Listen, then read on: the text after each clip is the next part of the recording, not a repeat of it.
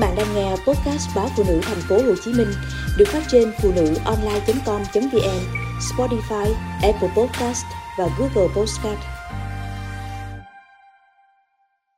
Bài học gia đình Vừa qua, Hội thảo quốc gia hệ giá trị quốc gia, hệ giá trị văn hóa, hệ giá trị gia đình và chuẩn mực con người Việt Nam trong thời kỳ mới đã diễn ra ở ba đầu cầu Hà Nội, Huế, thành phố Hồ Chí Minh. Chỉ cách đó vài ngày, thêm một người con gái tử vong trong vụ ba cô gái ở tỉnh Hưng Yên đổ xăng đốt mẹ ruột khiến bốn người bị bỏng nặng. Trước đó, người chị cả qua đời. Hiện cô Út và người mẹ đang điều trị tại bệnh viện, còn gì bi kịch hơn. Cùng thời điểm, bản án dì ghẻ bạo hành bé VA 8 tuổi đến chết ở thành phố Hồ Chí Minh cũng vừa được tuyên. Kẻ ác đã phải đền tội, người cha vô trách nhiệm cũng nhận sự trừng trị của pháp luật. Nhưng nói chung, câu chuyện ấy cũng bắt nguồn từ sự đổ vỡ trong chính gia đình. Một nhà xã hội học người Mỹ từng đưa ra nhận định mang tính cảnh báo, gia đình là nhóm bạo lực nhất trong xã hội, không có mặt cảnh sát và quân đội. Nếu theo dõi báo đài trong những năm qua, những bi kịch gia đình như con giết cha, chồng giết vợ không phải hiếm. Đủ thứ lý do, đôi khi rất tầm phào, thậm chí có thời gian các vụ việc diễn ra liên tiếp, đến nỗi người ta phải tự hỏi chuyện gì đang diễn ra trong các gia đình Việt vậy? Câu hỏi đó hình như chưa khi nào được trả lời một cách rốt ráo. Trong khi đó, mô hình gia đình Việt Nam đang đứng trước nhiều thử thách trong thời đại mới. Tỷ lệ ly hôn ngày càng tăng. Theo thống kê của Viện Nghiên cứu Gia đình và Giới vào năm 2018, cả nước có trên 60.000 vụ ly hôn trên năm, chiếm 30% tổng số cặp vợ chồng. Văn hóa trong gia đình xuống cấp.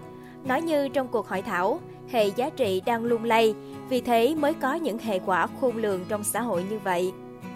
Nếu ở phương Tây, mô hình gia đình truyền thống đang dần tan rã, thì ở Việt Nam nó cũng đang cháy lên hồi chuông cảnh báo. Thử tưởng tượng về một tương lai không có gia đình, một nền văn minh không có gia đình, sự tiếp biến thế hệ sẽ như thế nào? Các đại biểu lý giải, những bi kịch gia đình thời gian qua là hệ quả của việc hệ giá trị gia đình chưa được quan tâm đúng mức. Nhưng nói như vậy đã đủ chưa? Tôi nhớ một nhà văn lớn tuổi từng nói, hình như con người bây giờ ngày càng ác và lạnh lùng hơn. Như trong vụ dì ghẻ bạo hành con chồng, bị cáo Nguyễn Võ Quy Tê khai bản thân cô cũng không lý giải được hành vi tàn nhẫn của mình. Nếu cái ác đó được gieo mầm trong chính gia đình thì đáng sợ ra sao? Lại phải quay về vấn đề giáo dục từ trong gia đình và nhà trường thời gian qua để học bài học làm người, bài học nhân văn, để hiểu đạo vợ chồng, tình anh em, nghĩa xuôi gia, nhất là trong thời đại ngày nay gia đình bị chi phối bởi quá nhiều cám dỗ, sự phân mảnh phức tạp của đời sống hiện đại. Tuy nhiên, vẫn còn rất nhiều gia đình vẫn giữ được những giá trị đạo đức truyền thống.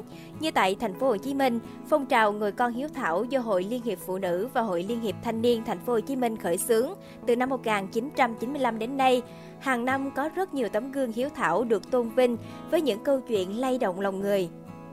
Họ dù ở những hoàn cảnh khác nhau nhưng luôn nỗ lực vượt khó, biết sắp xếp thời gian chăm sóc ông bà, cha mẹ để gia đình luôn yên ấm. Hai nhà giáo dục học Trình Hạo và Trình Chi, đời Tống Trung Quốc, luận rằng thiên hạ muốn yên trước hết từ trong cửa nhà phải tránh. Trong cửa nhà của thiên hạ mà tránh thì thiên hạ yên ổn. Tại Hội nghị Văn hóa Toàn quốc năm 2021, Tổng bí thư Nguyễn Phú Trọng cũng nhấn mạnh, hệ giá trị văn hóa, giá trị quốc gia, dân tộc được nuôi dưỡng bởi văn hóa gia đình Việt Nam, với các giá trị cốt lõi là ấm no, hạnh phúc, tiến bộ, văn minh. Gia đình luôn tác động tới sự bình ổn, phát triển của xã hội, của đất nước và vì vậy, xã hội, đất nước và mỗi công dân phải có trách nhiệm xây dựng gia đình ấm no, bình đẳng, tiến bộ, hạnh phúc.